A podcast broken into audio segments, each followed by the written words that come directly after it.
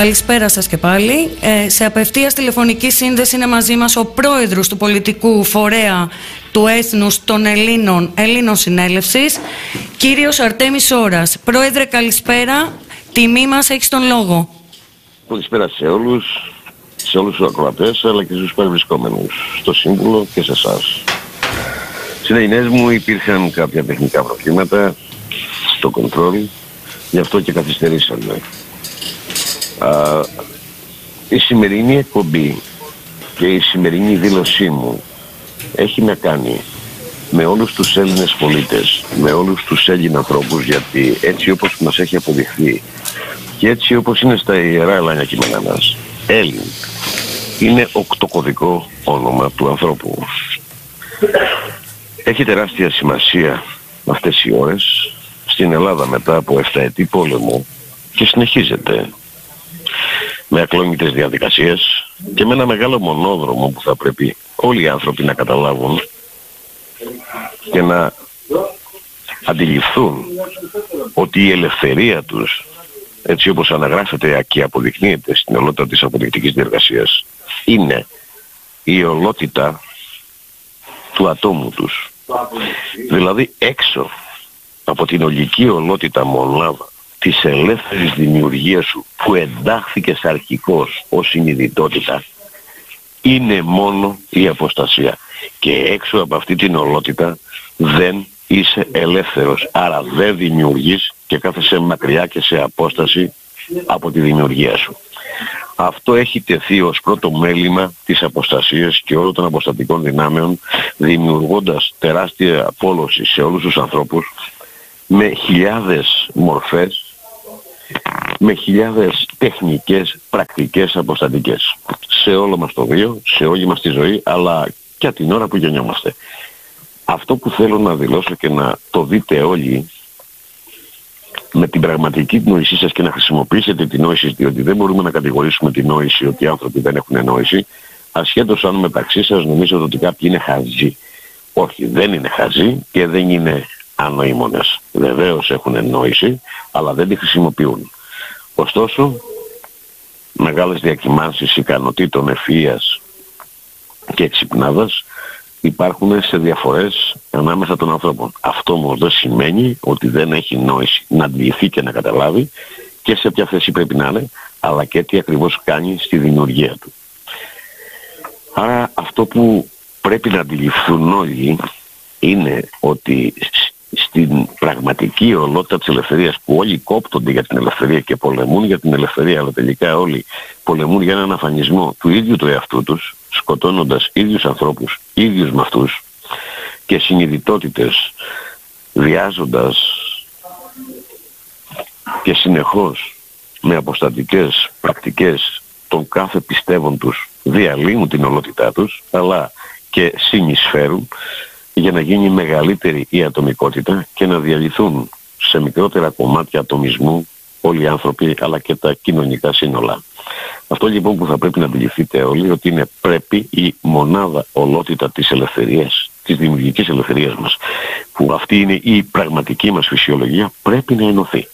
Πέραν αυτού δεν υπάρχει δημιουργία, δεν υπάρχει δημοκρατία. Μπερδεύεστε τη δημοκρατία εντωμεταξύ ως πολίτευμα. Είναι μια σαλιωμένη λέξη η οποία έχει πάρει τις πραγματικές της διαστάσεις μέσα στα κείμενά μας τα οποία δεν είναι τίποτε άλλο από την ίδια την πολιτική του προγραμματικού πολίτη που όλο μας το μέλημα είναι να δημιουργήσουμε ξανά τον πραγματικό Έλληνα άνθρωπο πολίτη που μόνος ως πολίτης μπορεί να δημιουργήσει στο ολικό του σύνολο που είναι η πολιτεία του. Και η πολιτεία έχει μια ιεραρχία από μικρές πολιτείες μέχρι τη μεγάλη πολιτεία, την κοσμική πολιτεία και τις εποχές, άμα το θέλετε, που είναι οι κοσμοπολιτείες.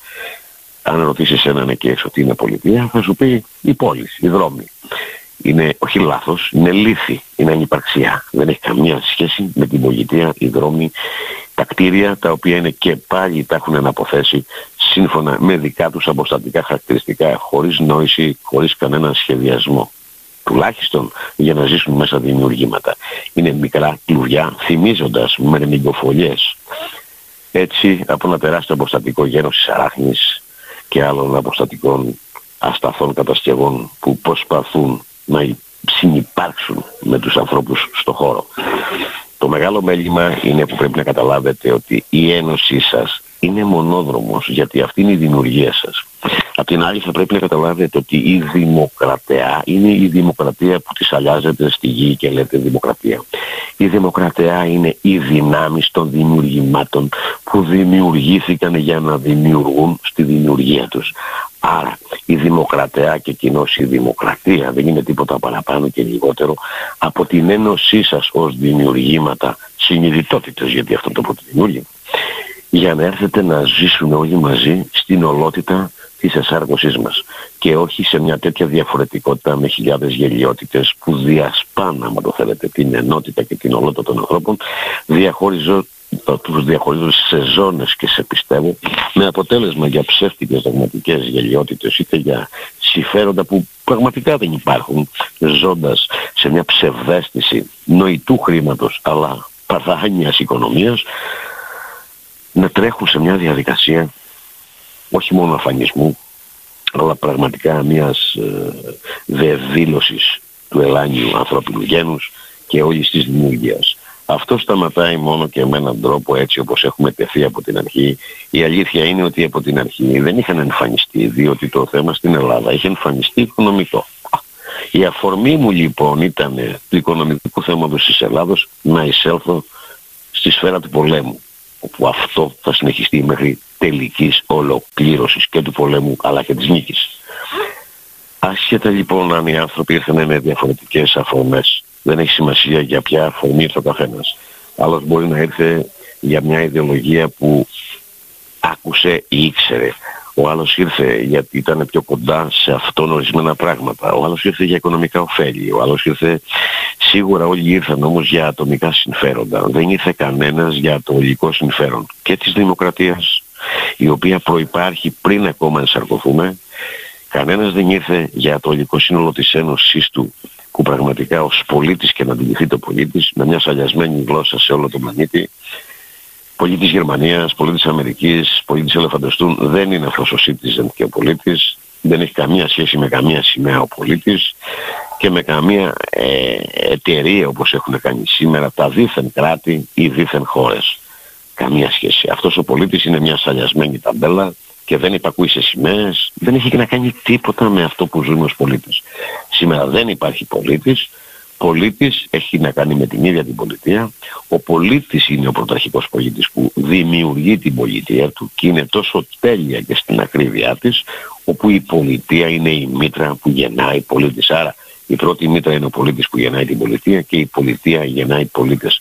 Είναι ένα αέναο διαδικό σύστημα δημιουργίας με τεράστια αλχημία, άμα το θέλετε, δημιουργική και υπερτεχνολογία για να δημιουργείται συνεχώς το περιβάλλον του πολίτη, του δημιουργήματος που μόνο ως πολίτης θα δημιουργηθεί.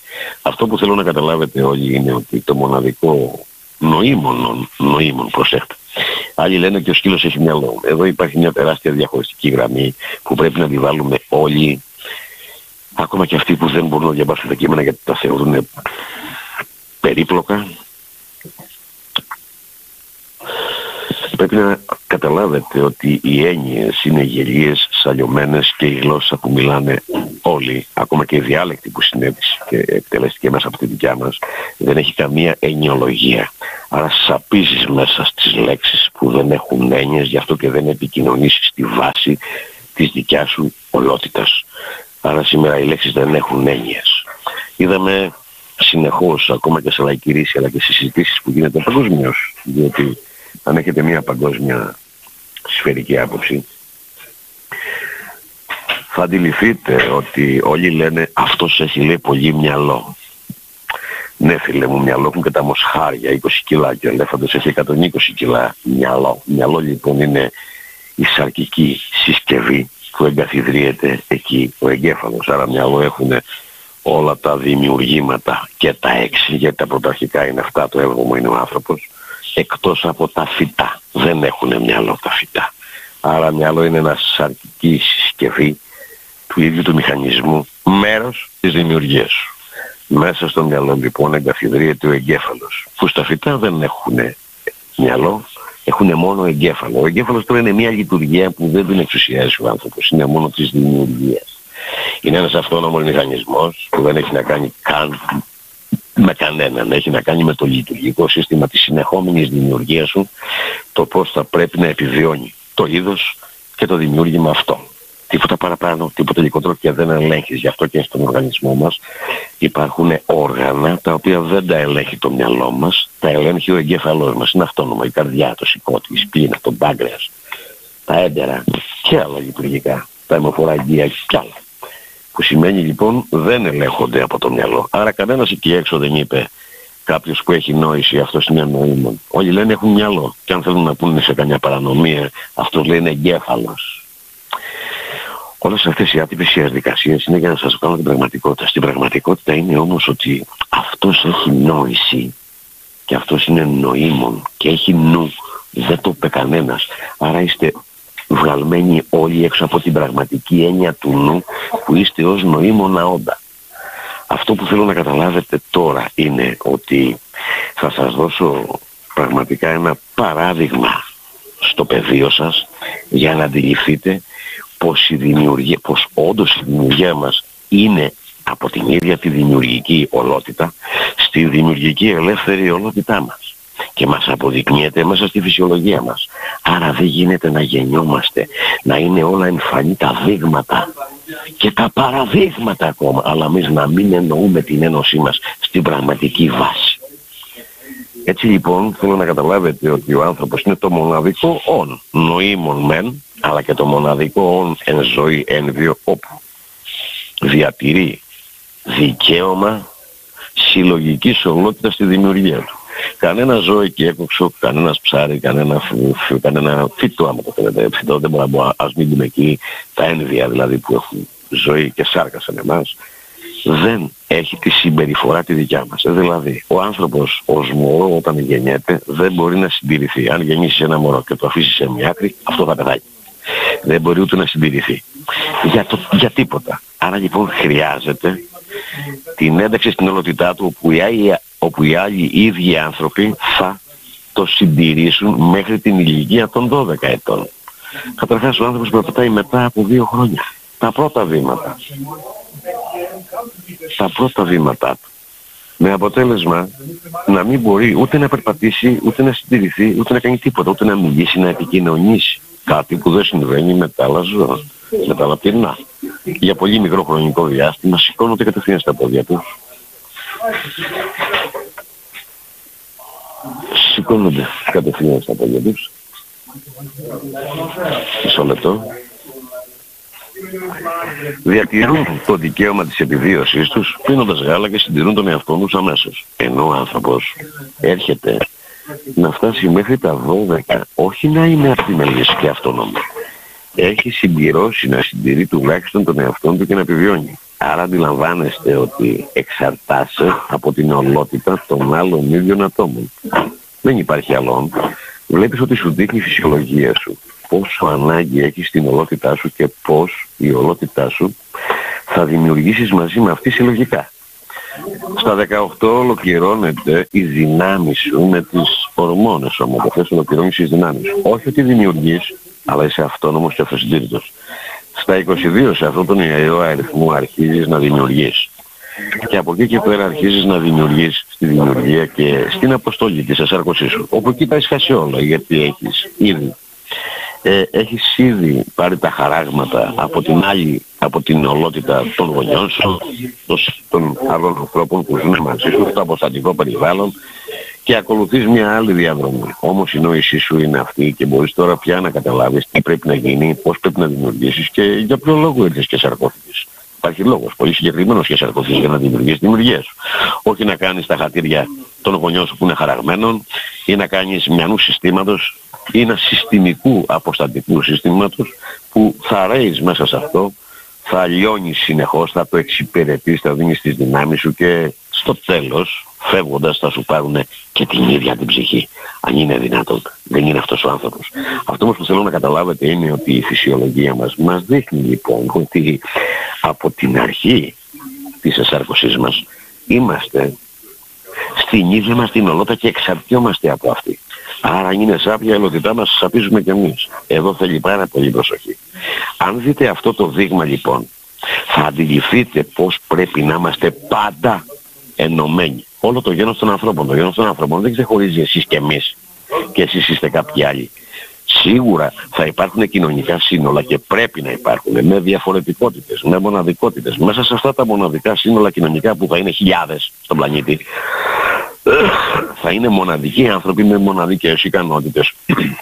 με μοναδικά όπως είναι τα αποτυπώματά μας, τα έχνη των αυτιόχων μας που δίνει τη γέννα μας και την κοίησή μας. Χιλιάδες άλλα χαρακτηριστικά που δεν τα ξέρετε. Αυτό δεν σημαίνει όμως ότι δεν είναι όλοι και τα πάντα στην ίδια αλότητα στο στόχο και στο σκοπό της δημιουργίας μας. Άρα αν είναι ποτέ δυνατόν να μην αντιλαμβάνεται σήμερα στη χώρα, στην καθέδρα της ελληνικότητας ο Έλληνα άνθρωπος να ενωθεί. Έχουν περάσει 7 χρόνια και φυσικά αναλωθήκαμε σε πάρα πολλούς πολέμους, σε μάχες με αποτέλεσμα και μας κόβουν δυναμική αλλά και πρέπει να τις διατηρούμε με νίκες αλλά ακόμα και αν έχουμε κάποιες φαινομενικές ήττες, γιατί δεν υπάρχει ήττα σε εμάς, δεδομένου ότι κινούμαστε αυτή τη στιγμή και ιδιαίτερα εγώ στον ψεύτικο, ψευτοπαράλληλο αποστατικό χρόνο, στον πραγματικό δεν υπάρχει καμία ήττα. Όλα τα δίκαια και τα δικά μας, όλα τα δίκαια και τα δίκαιά μας είναι δικά μας και δεν υπάρχει καμία ήττα. Αυτό που υπάρχει είναι μια συνεχόμενη δράση που συνεχώς θα πρέπει να μεγαλώνει να γίνεται πολύ πιο απόλυτη και ακριβής στην εκτέλεσή της, ώστε η εφαρμογή που θα εκτελεστεί στο τέλος θα είναι η ολότητα που θέλουμε. Σήμερα λοιπόν είναι μονόδρομος η πραγματική ένωση των Έλληνων ανθρώπων σε μια πραγματική δημιουργική βάση. Αφήνοντας πίσω όλα τα δόγματα, όλα τα κόμματα, το οποίο είναι ένα τεράστιο, μια τεράστια αλήθεια όπου συνεχώς τα κόμματα άλλα λένε, άλλα κάνουν και έχουν πολλούς αλότιμους σκοπούς που ο πολίτης δεν τα βλέπει μέσα στην καρδιά του βίου και της ζωής του. Μέσα στα άδυτα, άμα το θέλετε, της διακυβέρνησης του γίνονται χιλιάδες πράγματα τα οποία ποτέ δεν θα τα μάθεις ακόμα και μυστικά που θα διαρρεύσουν, θα τα, αν, θα τα διαλύσουν, θα τα αλλοιώσουν δεν θα μάθεις ποτέ καμία αλήθεια γιατί ποτέ δεν έχεις τίποτα στα χέρια σου. Για να ζήσεις αληθινά θα πρέπει να πάρεις σε Έλληνα πολίτη τα πράγματα στα χέρια σου. Θα πρέπει να συσταθείς και να, να προσδιοριστείς ως πολίτης πραγματικός. Η Ελλήνα συνέλευση και δι' εγώ προσωπικά είναι η τεράστια αποστολή μου. Αυτή η αποστολή όμως έχει χιλιάδες παραμέτρους, μέτρους, στάσεις, διαστάσεις. Με αποτέλεσμα θα πρέπει να συμβαίνει συνεχώς στην ακρίβειά του. Σίγουρα πολλοί εκεί έξω δεν γνωρίζουν το οικονομικό κομμάτι του πλανήτη, το πώς δουλεύει σήμερα. Βέβαια τους βλέπεις από site και από blog αλλά και από άλλα social media βγαίνουν ως αναλυτές καθηγητής και λένε την κάθε τους παπαριά, γελιότητα. Απ' τη μία τους λυπάμαι, απ' την άλλη κάνουν τεράστιο κακό. Διότι την ώρα που δεν έχει κάτι αποδεδειγμένο και βγάζει στον αέρα, συνεπέρνει άλλα μυαλά. Αυτός το κάνει γιατί έχει μια γελία έπαρση μια γυφτοέπαρση, μια γελιότητα που αναπαράγει συνέχεια την αποστατήλα και σκοτώνει κάποια άλλα μυαλά. Ε, λοιπόν, έρχονται λοιπόν συνεχόμενες τέτοιες εκροές, αποστασίες και γελιότητες που αυτό σημαίνει ότι δεν υπάρχει καμία γνώση, μια γνώση, υπάρχει μια σάπια γνώση, που δεν είναι γνώση γιατί δεν υπάρχει σάπια γνώση. Μια παραπληροφόρηση που είσαι συνεχώς σε ένα χάος. Έχω ακούσει χιλιάδες εκδοχές, είτε να μιλάνε για τεράστιες οντότητες της δημιουργίας μας, το πώς τις δένουν, το πώς θα το πούν. Δεν υπάρχει τίποτα ολοκληρωμένο. Χρησιμοποιούν αληθινά ονόματα, μερικούς κωδικούς, με μια γελιότητα, με μια τρισάφλια αποτύπωση που πραγματικά είναι τεράστια βεβήλωση. Είναι καλύτερο να δεν το γνωρίζεις να μην πεις τίποτα και να μείνεις μόνος σε αυτό που γνωρίζεις από το να αποτυπώνεις ή να διασπείρεις τις γελιότητες το, του κάθε άπλητου, το κάθε βρωμιάρι αποστάτη που συνεχόμενα είναι γραμμένες μέσα στα βιβλία μας και δεν υπάρχει σταματημός. Αυτό σταματάει μία και διαπαντός την ώρα που θα ενωθεί όλο το έθνος. Αυτή την ίστατη στιγμή λοιπόν που ζούμε στην Ελλάδα με μια υποτιθέμενη νέα κυβέρνηση και διακυβέρνηση και βουλή που δεν έχει σταθεί ποτέ σε σώμα και φυσικά σε ένα μεγάλο σοργολό που συμβαίνει θα πρέπει να αφήσετε τις λεπτομέρειες και όλες τις παπαριές που λένε και να πάμε στη βάση. Αυτή τη στιγμή υπάρχει ένας τεράστιος πόλεμος που η χώρα μας αρχίζει να κατοικείται πραγματικά και θα ξεσπάσει ένας τεράστιος θρησκευτικός πόλεμος. Θα ξεσπάσει στη χώρα μας και στην Ευρώπη ένας τεράστιος πόλεμος και εκεί το πάνε. Ουσιαστικά βλέπουμε νόμους ιερατείων και μην ξεχνιέστε, αν, σας, αν δεν σας βολεύει Οι νόμοι που έχουν, οι ιερατικοί νόμοι, οι δογματικοί νόμοι που έχουν οι μουσουλμάνοι να πηγαίνουν και να αγοράζουν πέντε χρονών κορίτσι, πέντε χρονών κόρη. Θέλω όλοι εσείς που έχετε κόρες εκεί έξω, θέλω να σκεφτείτε το λουλούδι σας, η κόρη σας, πέντε χρονών και να βάλετε με ένα γέρο δίπλα το οποίο θα κινηθεί μαζί της και θα το βιάσει αυτό το μωρό. Πρέπει να τη δείτε αυτή την εικόνα γιατί υπάρχει ο νόμος του αξιακομασής προσωμείωσης. Μπορείτε να το αντιληφθείτε. Μπορείτε να βάλετε την κόρη σας ή το αγόρι σας γιατί αυτοί δεν έχουν πρόβλημα σε αγόρια και κόριτσα. Και εδώ είναι ένας ιερατικός νόμος. Ο ίδιος ιερατικός νόμος να ξέρετε είναι και εδώ σε εσάς. Όλη, όλη η Ευρώπη και η Ελλάδα το σύνταγμά της είναι κάτω από ιερατικούς νόμους με μια εκκλησία εβραϊκή να είναι στο κεφάλι μας με γελίους νόμους, με σαπίλα και να σαπίζουμε μαζί της παίζοντας το ελεύθεροι πολίτες και δει να ονομαζόμαστε εμείς οι ελεύθεροι άνθρωποι δημιουργήματα ελεύθεροι. Δεν είναι δυνατόν. Πρέπει λοιπόν να τα δείτε πάρα πολύ σοβαρά αυτά τα πράγματα. Έρχονται λοιπόν πολύ άσχημα πράγματα. Δεν θέλω να καταλάβετε. Βέβαια, εδώ στη φυλακή έχω μια τεράστια εμπειρία. Γνώρισα ανθρώπους οι οποίοι κουβαλάγανε λαθρομετανάστες. Γνώρισα ανθρώπους οι οποίοι έχουν 2.000 χρόνια φυλακή, 3.000 χρόνια φυλακή, 5.000 χρόνια φυλακή, γιατί όσους μετανάστες σε πιάσουν τρως 15 χρόνια το κεφάλι. Εδώ βλέπεις και μια γελιότητα της δικαιοσύνης. Καλά ρε δικαστή. Ο κάθε άνθρωπος ζει 70, 80 χρόνια, 50, 60, αν τελικά είναι τυχερός, γιατί μπορεί να πεθάνει από τρένο, από ταξί, από ποδήλατο, από έρωτα, από απογοήτευση, από άρχος, από καρκίνους χιλιάδες που έχετε, από νερό, από δηλητηρίαση, από χίλιες δύο τεχνικές που μας έχετε στήσει τρικλοποδίες. Του ρίχνεις δε 2.000 χρόνια φυλακή, δηλαδή κοροϊδεύεις το χρόνο.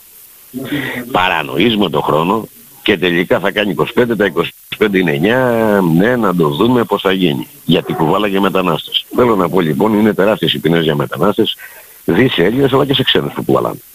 Το πιο γελίο της υπόθεσης είναι ότι αυτή τη στιγμή είναι πάνω από 15 εκατομμύρια με στοιχεία που λένε μετανάστες, οι οποίοι είναι, προσκυ... είναι προσκυμένοι, έχουν, έχουν προσκληθεί από την Ελλάδα. Δεν μπαίνει παιδιά μου κανένας στην Ελλάδα και δεν ζητάει πολιτικό άσυλο και δεν έχει χαρτιά. Άρα υπάρχει ένα παιχνίδι κάτω από το τραπέζι το οποίο ναι μένει οι αστυνομικοί φουκαράδες κυνηγάνε τους λαθρομετούς αυτούς που φέρνουν λαθρομετανάστες και παίρνουν γαλόνια και αυξάνουν το μισθό τους και όλα είναι καλά, αλλά δεν είναι τίποτα καλά. Στην ουσία υπάρχει μια τεράστια διαδικασία. Ο μετανάστης που το βλέπετε και βρωμάει και έχει να πληθεί ένα μήνα, δύο, έξι, καθόλου. Και για να βγάλει το βρακί από πάνω του χρειάζεται εγχείρηση, γιατί αλλιώς δεν βγαίνει, έχει γίνει ένα με το δέρμα του. Δεν έχει χρήματα να έρθει εδώ. Από ό,τι γνωρίζω λοιπόν και από ό,τι φαίνεται αλλά και με τα στοιχεία που έχουμε, οι μετανάστες δεν έχουν λεφτά. Μαζεύονται, κανονίζονται και υπάρχει ένας από ΜΚΟ ή ένα άλλο σκουλίκι το οποίο πληρώνει για τους μετανάστες και πληρώνει πολλές φορές. Δηλαδή να σε φέρει από τον Εύρο στη Θεσσαλονίκη θέλει 800 το κεφάλι. Μόνο αυτό.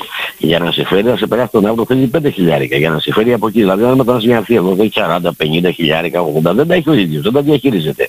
Γιατί αν δώσουν του μετανάστη του Μπαγκλαντές ή του Βιρμάνου ή κάποιου με το που του δώσουν 40-50 χιλιάρικα στο χέρι, σιγά μην έρθει στην Ελλάδα. Θα κάτσει εκεί στη χώρα του και θα γίνει νοικοκύρης.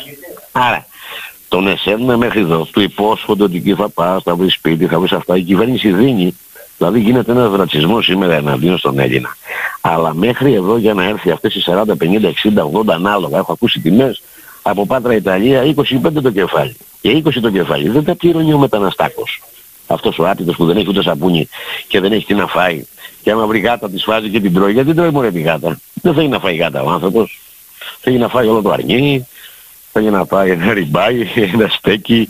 Γιατί να φάει τη γάτα. Του αρέσει η γάτα νομίζεις ή ο σκύλος. Άμα έχει κάτι άλλο να φάει να φάει. Και εγώ άμα με σφίξει πείνα το καταλαβαίνετε. Ό,τι κινείται, ό,τι περπατάει ή ό,τι κολυμπάει θα το βάλω στο τηγάνι. Ε, το καταλαβαίνετε.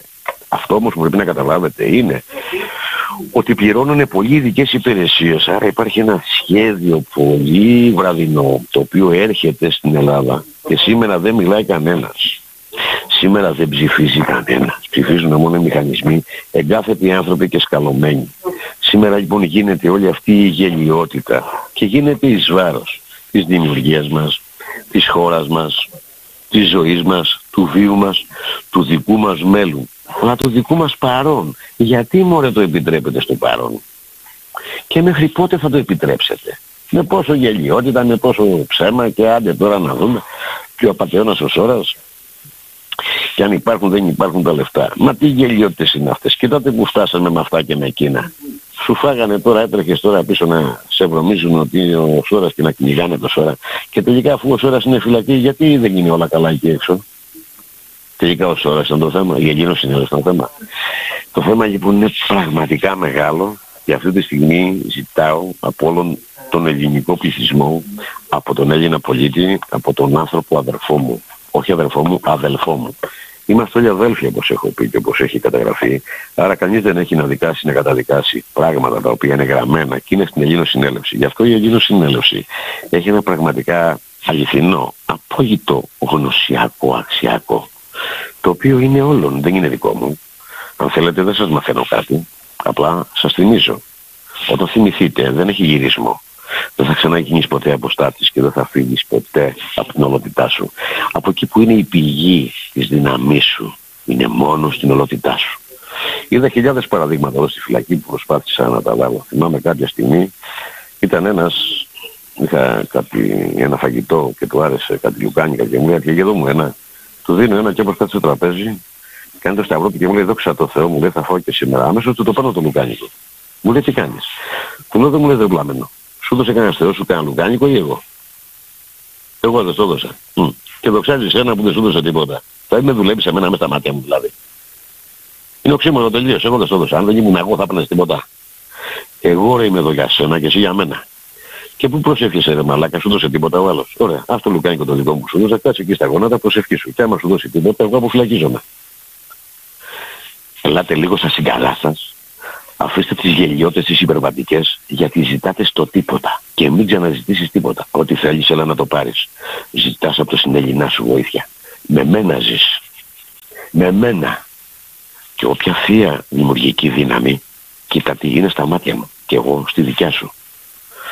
Και αφήστε λοιπόν τα υπερβατικά ξεκολλιάσματα που κοιτάτε προς τα πάνω και έχει ο Θεός. Τα πάρει και θα σου δώσει ο Θεός. Πού σου δώσε, σου δώσε τίποτα ποτέ; Ο Θεός σου ρε μπουμπού να φτιάξε εσένα. Εσύ αντιπροσωπεύεις τις θείες δυνάμεις της δημιουργίας σου. Αλλά μαζί μου λοιπόν να φτιάξουμε την ολότητά μας όλοι. Κι άσε τα άλλα. Γιατί δεν υπάρχουν καν. Είσαι ζήτουλας και πέτης. Ζητάς από κάπου που δεν υπάρχει τίποτα. Εάν ζητήσεις θα ζητήσεις μέσα από τις δικές σου ολότητες και θα πάρεις τα πάντα. Γιατί το σύμπαν σε κοιτάει στα μάτια.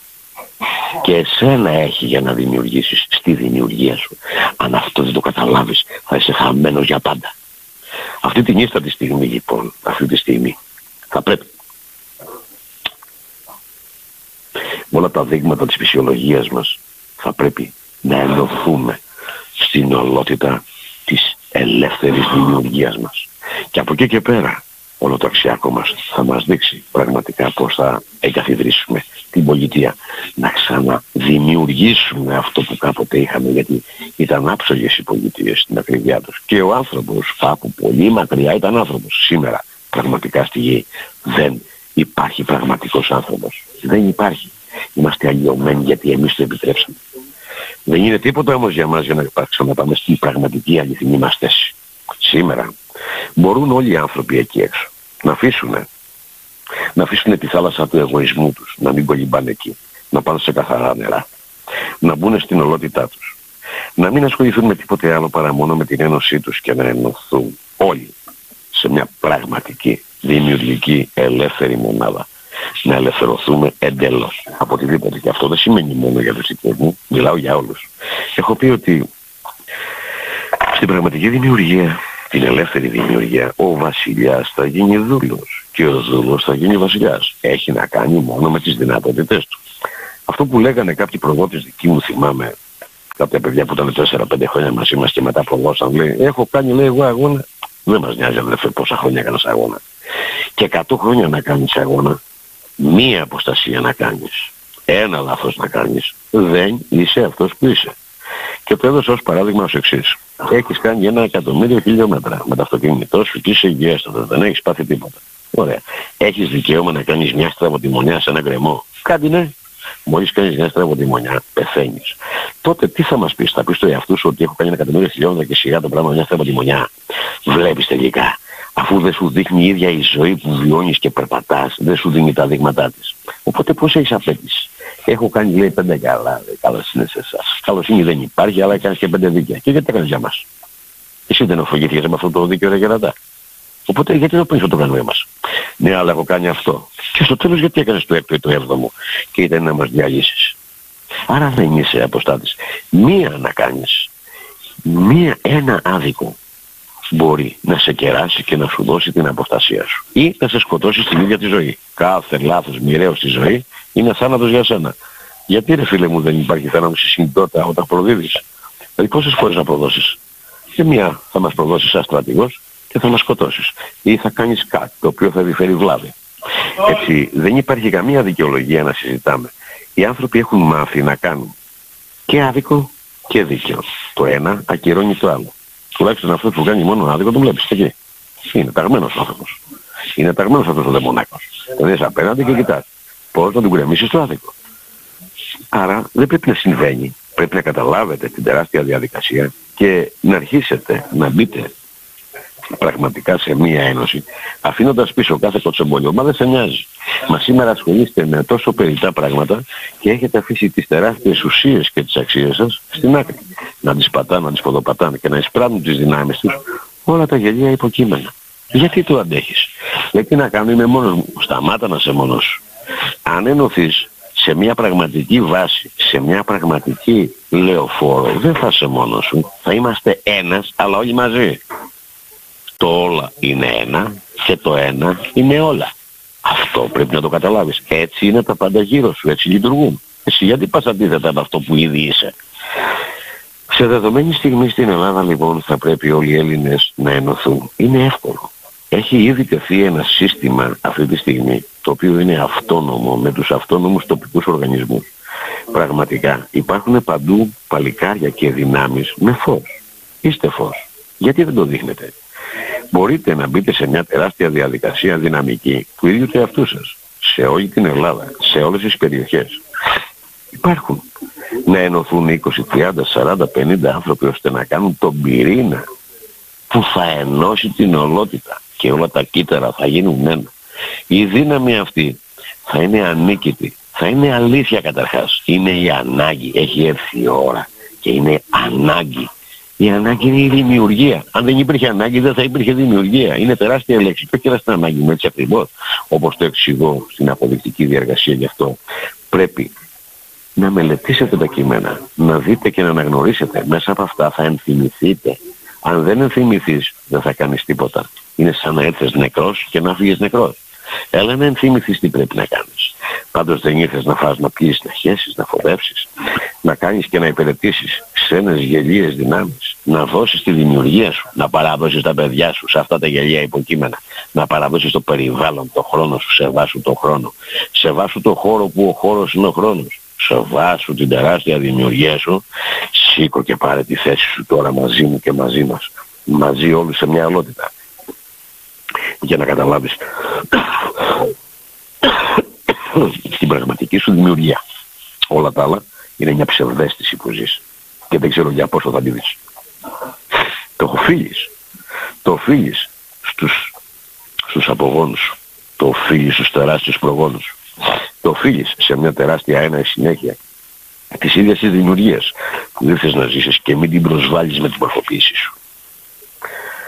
Έτσι λοιπόν η Ελλήνων συνέλευση έχει δομηθεί. Όχι όπως την έχουν δείξει, αλλά στην πραγματική της διάσταση, η οποία στείνεται και δημιουργείται με όλα τα υλικά, τα δικά της, δεν φέρνει ξένα και δεν φέρνει πληρωμένα. Δεν είναι πληρωμένα για να κάνεις κάτι, δεν είναι δουλειά, δουλεία, είναι η ίδια σου η ζωή, είναι η ίδια σου η δημιουργία. Σήμερα λοιπόν ζητώ από όλους τους Έλληνες πολίτες με ένα πραγματικό αξιακό και όλα είναι γραμμένα για να μην σας εκμεταλλευτεί άμα το θέλετε και κάποιος που θα ανοίξει γραφείο αλλά και οποιοδήποτε τώρα συνέγινες μετέπειτα βρωμιάρης αποστάτης, αλλά όπως και να έχει, η νόηση είναι δικιά σας, έχει τεράστιους μηχανισμούς η Ελληνική Συνέλευση και μπορεί να φιλοξενήσει αυτή τη στιγμή τεράστια αποθέματα της ολότητας, ώστε να ενώσει όλα τα, τα κύτταρα, να ενώσει όλους τους ανθρώπους στην ίδια ολική ολότητα ελεύθερη μονάδα τους. Όχι μόνο για την απελευθέρωσή μας, γιατί η απελευθέρωσή μας θα γίνει σε όλα τα πεδία και επίπεδα. Έχει να κάνει με την υγεία μας, έχει να κάνει με το κάλος μας, έχει να κάνει με το σχεδιασμό μας, έχει να κάνει με τη γεωστρατηγική μας. Η γεωστρατηγική μας μεταπηδά αυτόματα σε όλο τον πλανήτη, γιατί συμβαίνει από παγκόσμιες διαδικασίες και αυτό που συμβαίνει ή θα συμβεί στην Ελλάδα θα συμβεί παντού. Αυτό για να συμβεί θα πρέπει να συμμετέχετε όλοι. Ακόμα και αν συστρατευτεί το 55, 55, 60% θα πρέπει κάποια στιγμή να περιμένουμε και τα άλλα αδέρφια μας ενώ εμείς αποχωρούμε θα υπάρχει μια πόρτα που πρέπει να εισέλθουν όλοι σε αυτή την πόρτα. Δεν μπορούμε να αφήσουμε κανέναν πίσω εφόσον βέβαια έρθει στην πραγματική επανόρθωση του δικαίου του. Αλλά θα έρχει και θα μπει σε αυτή όταν εσείς αρχίσετε και ενώνεστε στην πραγματική βάση και αιτία της ίδιας μας της ζωής.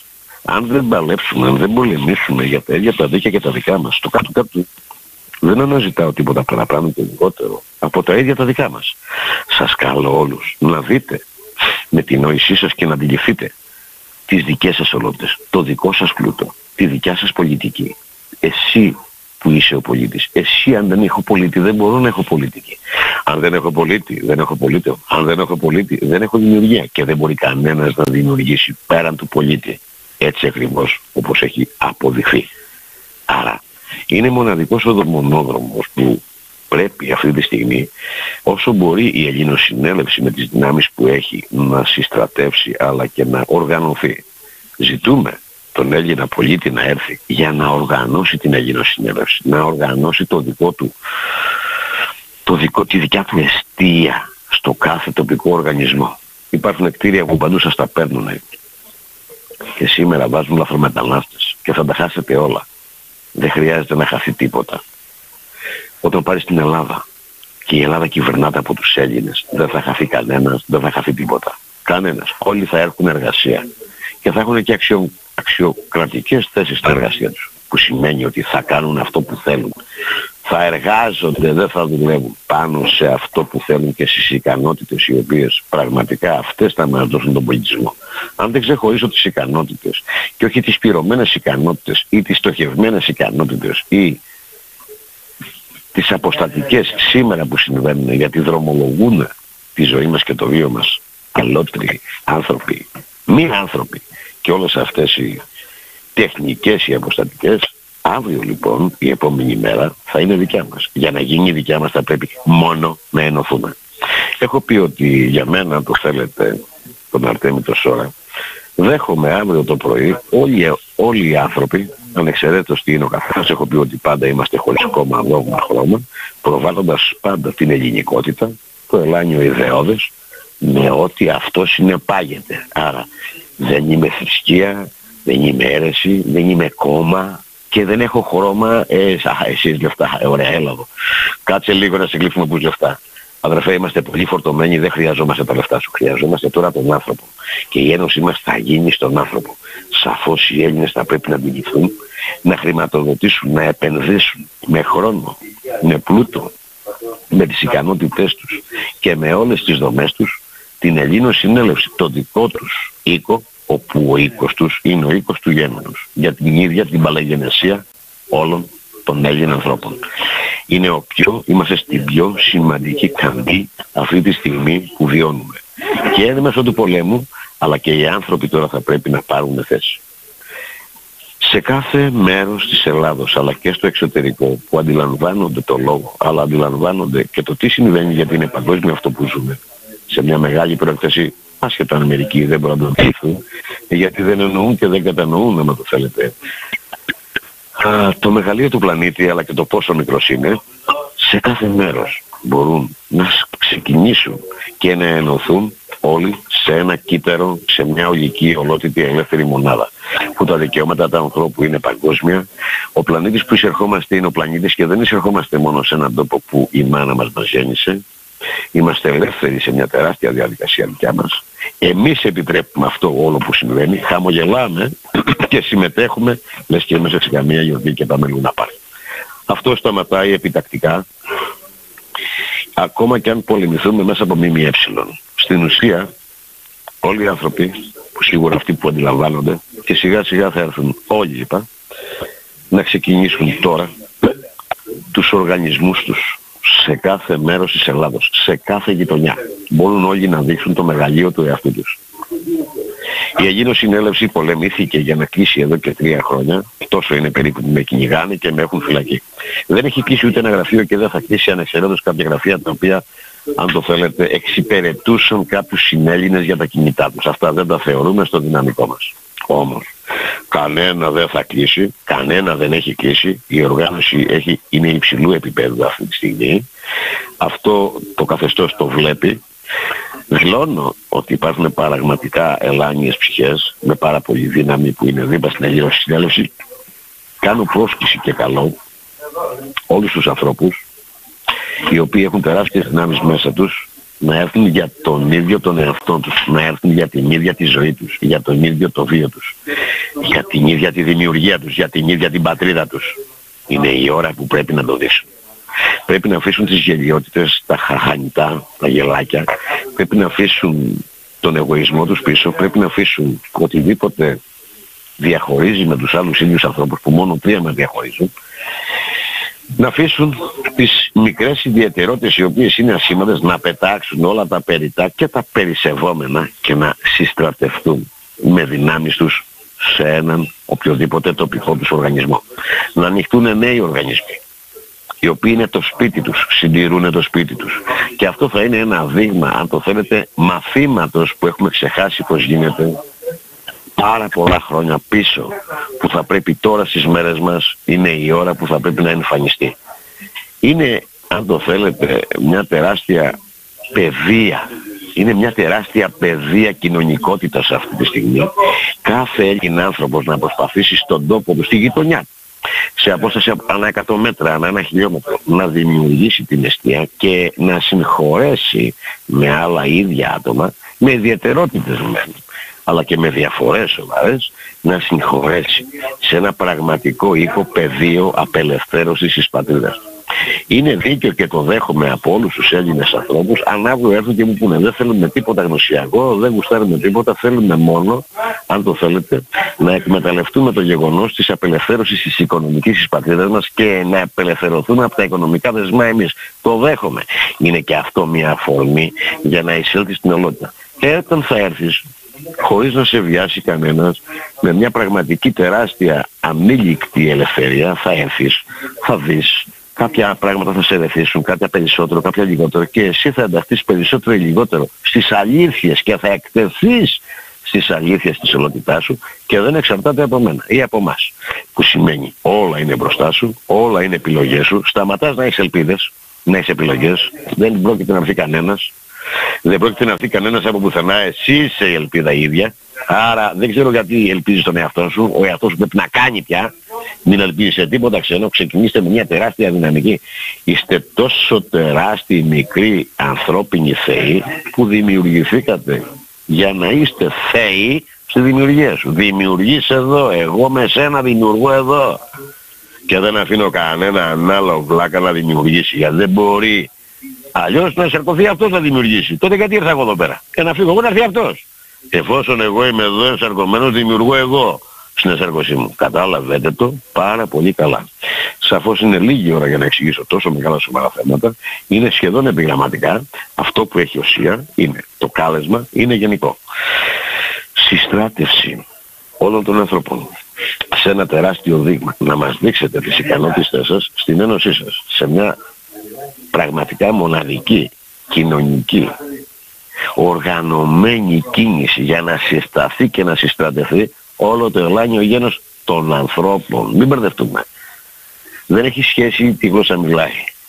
Ο άνθρωπος είναι πάντα άνθρωπος. Τότε γεννήθηκε εκεί και του μιλάει αυτή τη γλώσσα. Αυτοί του επιβάλλανε να μιλήσει και ότι έμαθα ότι το έχουν επιβάλει. Δεν τα έφερε μαζί του. Δεν τον αφήσανε ποτέ να βγάλει τον πραγματικό του εαυτό και να μας δείξει την αποστολή της δημιουργίας του που ήρθε να εκτελέσει.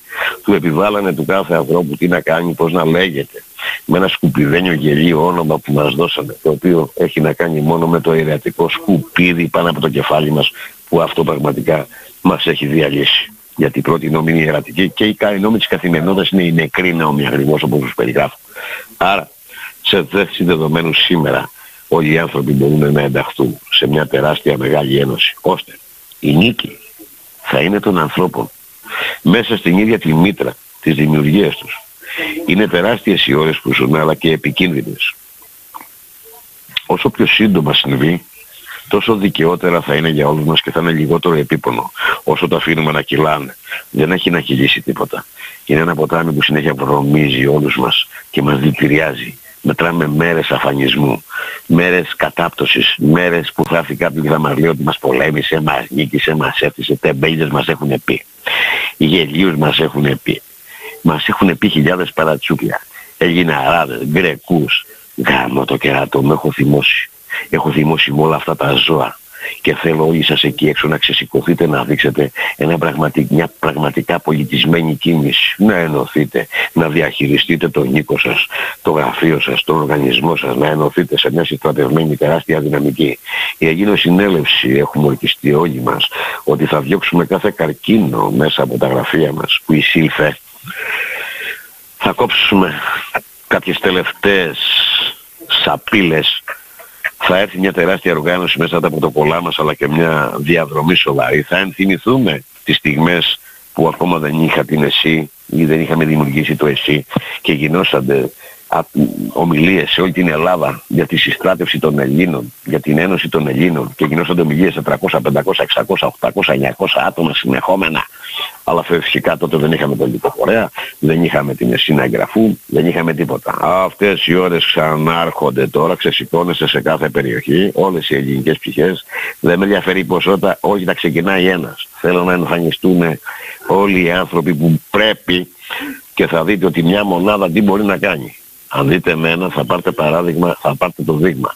Μία μονάδα φτάνει να ξεσηκώσει τα πάντα και να γυρίσει τον πλανήτη ανάποδα. Έτσι σε κάθε περιοχή ένας σπίτι να φτάνει να μιλήσει, θα μιλήσει με τους άλλους και θα αρχίσει να συστρατεύει, να μαζεύει την ολότητά του. Που αυτή η ολότητά του θα είναι συστρατευμένη και η ίδια με την αρχική και με όλες τις άλλες που είναι σε όλη την Ελλάδα έτσι ακριβώς όπως έχει τεθεί από τα καταστατικά, από τους κανονισμούς, από το αξιακό μας, από τα πρωτοκολλά μας.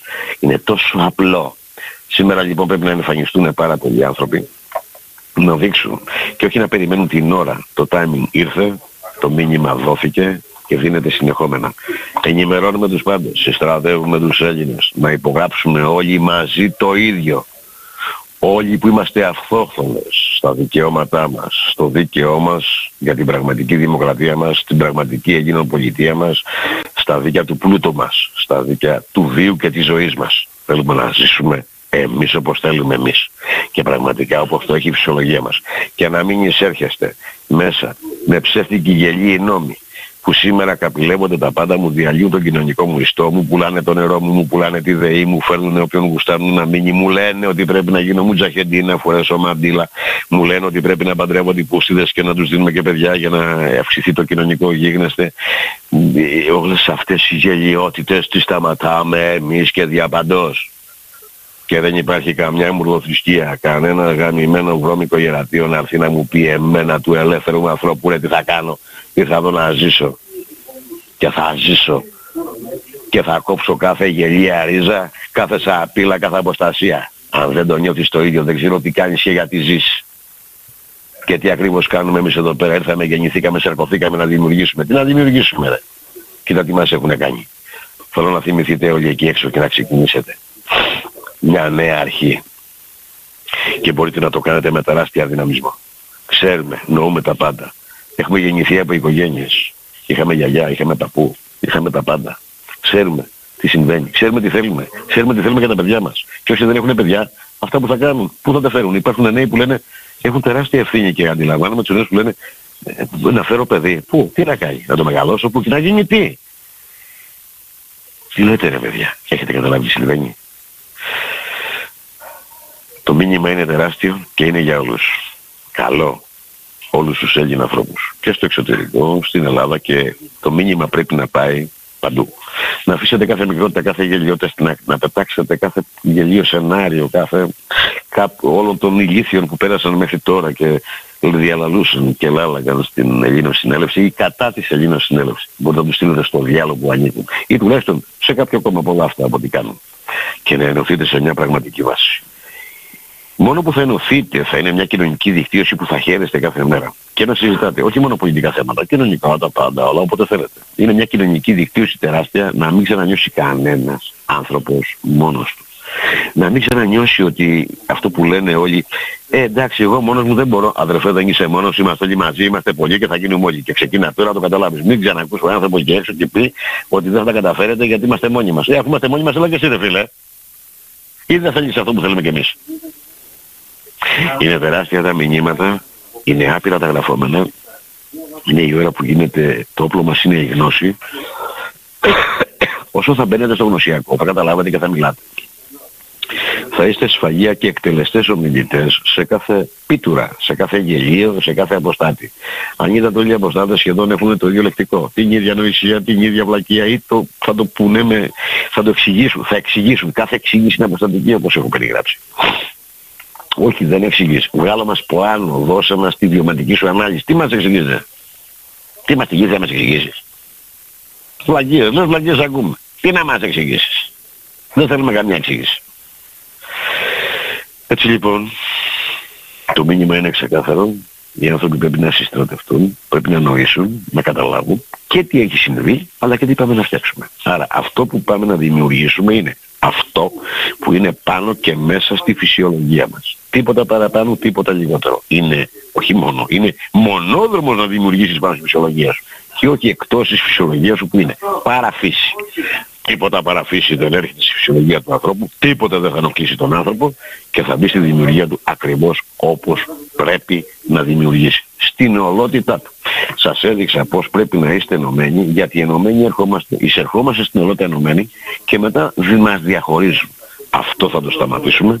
Μπαίνουμε σε μια τεράστια λεωφόρο η οποία είναι της Ένωσής μας.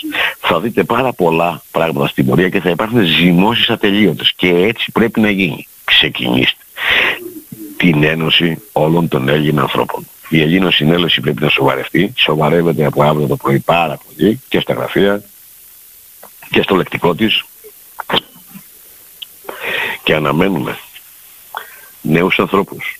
Αναμένουμε όλους τους ανθρώπους να έρθουν να δείξουν τις ικανότητες τους. Να δείξουν τις ικανότητες τους και ως άνθρωποι και ως ομιλητές αλλά και ως πραγματικά δημιουργήματα.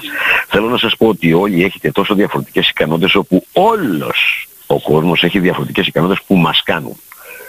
Θα δούμε λοιπόν σε μια τεράστια τεχνική πραγματικής διαχείρισης της Ελλήνων συνέλευσης οι ίδιοι Έλληνοι άνθρωποι. Αυτό που θα ολοκληρώσουν κατά κόσμο καταφέρουν οι άνθρωποι θα είναι δικό τους. Γι' αυτό αυτό που έχει η Ελλήνων συνέλευση, αυτό που έχουν οι άνθρωποι δημιουργήσει είναι δικό τους.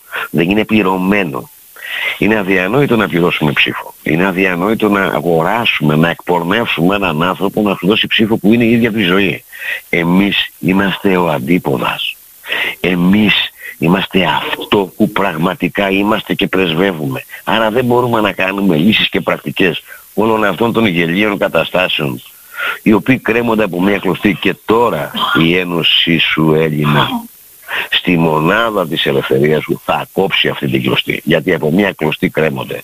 Η αλήθεια θα πετάξει όλο η συστράτευσή σου στις επόμενες εκλογές αλλά και στην καθημερινή ολοκλήρωση της ολότητάς του θα επιφέρει όλη αυτή τη γελιότητα στο φως. Θα τη φέρεις στο φως. Θα τη δούνε. Και κάθε τι που βλέπεις θα πρέπει να το καίς. Αλλά θα καίγεται και στο φως. Άρα θα φτάνει να υπάρχει. Θα σταματάει να υπάρχει. Δεν μπορεί να συνεχίσει να υπάρξει αυτή η γελιότητα στον κόσμο μας. Ούτε στις ζωές μας. Και εμείς είμαστε αυτοί που θα κάνουμε την τεράστια ανατροπή, τη διαφορά. Και θα βάλουμε τη μεταρρύθμιση. Θα πάμε σε πραγματική μεταρρύθμιση. Μετά από αυτό το γελίο αποστατικό ρυθμό στον ίδιο το ρυθμό, της δημιουργίας το ρυθμό. Πραγματικά μεγάλη ευκαιρία. Ευκαιρία σημαίνει ο δίκαιος καιρός, δεν σημαίνει να ψωνίσουμε καλά. Ευκαιρία σημαίνει καιρός, δίκαιος καιρός. Έχει οριμάσει ο καιρός και όλοι έχουν ανάγκη. Η ώρα έχει έρθει. Δεν κάνει να καθυστερήσουμε άλλο. Κάνουν συνεχώς άσχημα πράγματα στην Ελλάδα μας. Αλλάζοντας τον τρόπο που θα τα εκτελέσουν. Η συστράτευσή μας θα πρέπει να είναι ολική. Θα πρέπει να είναι με νόηση και με στρατηγική. Ούτε να φωνασκούμε σαν γελιοί, ούτε να λέμε μπουρδες. Κάθε ένας που έρχεται θα συντονίζεται. Θα ξέρει τι λέει. Και θα μένει σταθερό στο στόχο και στο σκοπό του έως το τέλος. Αν δεν μπορεί, θα φεύγει όπως τόσοι άλλοι αποστάτες. Δοκιμάστε. Δεν έχετε άλλη λύση. Απ' τη μία. Απ' την άλλη, ουσιαστικά σήμερα στην εκπομπή αυτή, σας περιγράφω τον εαυτό σας; Σας περιγράφω εσάς τους ίδιους. Σας περιγράφω το μεγαλείο το δικό σας. Αυτό το μεγαλείο και αυτό που θα εισέλθει είναι πάλι δικό σας. Δηλαδή θα πάρετε τα πάντα. Γιατί τα πάντα είναι δικά σας. Γιατί τα πάντα είναι στο παρόν και το παρόν είναι τα πάντα. Αυτό πρέπει να το αντιληφθείτε.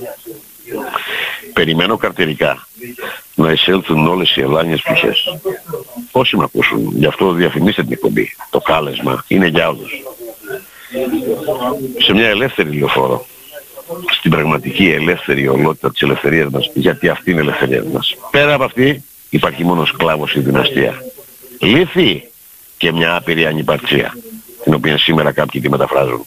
Ως δίθεν ελευθερία και μάλιστα και γνώση, το οποίο δεν υπάρχει. Αγωνιστικούς χαιρετισμούς. Περιμένω τους πάντες. Η Ελλάδα στα χέρια των Ελλήνων, όλοι για τη μητέρα των μητέρων Ελλάς. Το μικρό γεωγραφικό διαμέρισμα σήμερα είναι η Ελλάδα. Η Ελλάδα είναι ο πλανήτης. Σήμερα οι Έλληνες όπως έχω πει θα κάνουν μια τεράστια διαφορά. Ήδη η Αιγίνος συνέλευση είναι πάρα πολύ μεγάλη. Έχει μεγαλώσει με 400 γραφεία και έδειξε ότι έχει ένα πολύ σκυρό πυρήνα που κρατάνε θερμοπύλες για άλλη μια φορά. Τρία χρόνια με φυλακές και κυνήγια και χιλιάδες δικαστήρια δεν έχει κλείσει ένα γραφείο και δεν θα κλείσει. Το μήνυμα στο καθεστώς πρέπει να είναι ηχηρό, το καταλαβαίνετε. Παλικάρια μου, μπορώ να αντέξω και μπορούμε να αντέξουμε για αιώνες μες στην Αθανασία. Ας το μάθουν τα ζώα και ας τους δείξουμε. Ενωθείτε όλοι οι Έλληνες. Η τεράστια ευκαιρία της πραγματικής ελευθερίας μας είναι η ενωσή μας. Χωρίς την ενωσή μας δεν υπάρχει ελευθερία, αλλά δεν θα μπορούμε και ποτέ να δημιουργήσουμε τίποτα. Θα γεννώνται πάντα αντιπαλότητες και γελιότητες. Με χιλιάδες παρασκήνια, είτε θρησκευτικά, είτε πολιτικά, είτε δαφικά, είτε οικονομικά. Που κάτι τέτοιο δεν υπάρχει σε μια ελεύθερη ζωή δημιουργίας όπως η δικιά μας. Ας δώσουμε το μεγάλο δείγμα της τεράστιας δημιουργίας και από εμάς. Θα δουν άλλοι άνθρωποι. Σας πληροφορώ ότι έξω από την Ελλάδα καταλαβαίνουν και αντιλαμβάνονται πάρα πολλά οι άνθρωποι. Είναι όλος ο πλανήτης έρημος. Δώστε το σύνθημα. Το σύνθημα είναι δικό σας. Η ένωσή σας είναι πολύ συγκεκριμένη. Είναι δομημένη τα πάντα. Σε κάθε μέρος της Ελλάδος, σε κάθε γειτονιά, στο εξωτερικό, θα ανοιχτούν ομόνοα, ελάνια, ελεύθερα γραφεία. Συντονισμένα στο στόχο και στο σκοπό που ο μοναδικός είναι η απελευθέρωσή μας. Η απελευθέρωσή μας από τα δεσμά της αποστασίας είμαστε στην πηγή της δημιουργίας όλων των υλικών, όλων των δυνάμεων, όλου του πλούτου. Τα πάντα είναι στα χέρια μας. Και μετά μια χρηστή διαχείριση μέσω του αξιακού θα επιφέρει πραγματικά την απόλυτη ισορροπία και πραγματικά μια δημιουργία που ο πλανήτης Γη δεν έχει ξαναβιώσει εκτός από την αρχή του που σχεδόν κακοκατοικήθηκε. Κάποιοι ξέρουν τι λέω. Αυτό ήταν το μήνυμα το σημερινό. Άπειρη τιμή και σεβασμό για όλους τους πολεμιστές μου, αλλά και άπειρη τιμή για όλα τα δημιουργήματα που ζω μαζί τους στην εσάρκωσή μου σήμερα στη γη. Καλό όλους να τιμήσουν την εσάρκωσή τους, να τιμήσουν τις αλήθειες και τις ολότητες τους και να βιώσουν, να ζήσουν πραγματικά στο δημιουργικό περιβάλλον που αυτό είναι δικό τους και πρέπει να το τιμήσουν. Αγωνιστικούς χαιρετισμούς σε όλους σας. Καλό σας βράδυ. Δύναμη φως αργία. Δύναμη φως. Ραδιοέλευσης λοιπόν. Μόλις ολοκληρώθηκε η συνέντευξη του Προέδρου Αρτέμι Σόρα. Τα τεχνικά προβλήματα δεν μας σταματούν. Τα θέματα πολλά και πολύ σοβαρά. Γι' αυτό, όπως είπε και ο Πρόεδρος, βγείτε από την θάλασσα του εγωισμού. Έλληνες πολίτες ενωθείτε. Συνέλληνες πάρτε τις ευθύνες σας για την ολοκλήρωση του στόχου και του σκοπού, για τα δίκαια και τα δικά μας, για την ίδια μας τη ζωή. Το κάλεσμα είναι για όλους. Αγωνιστικούς χαιρετισμούς, δύναμη φως.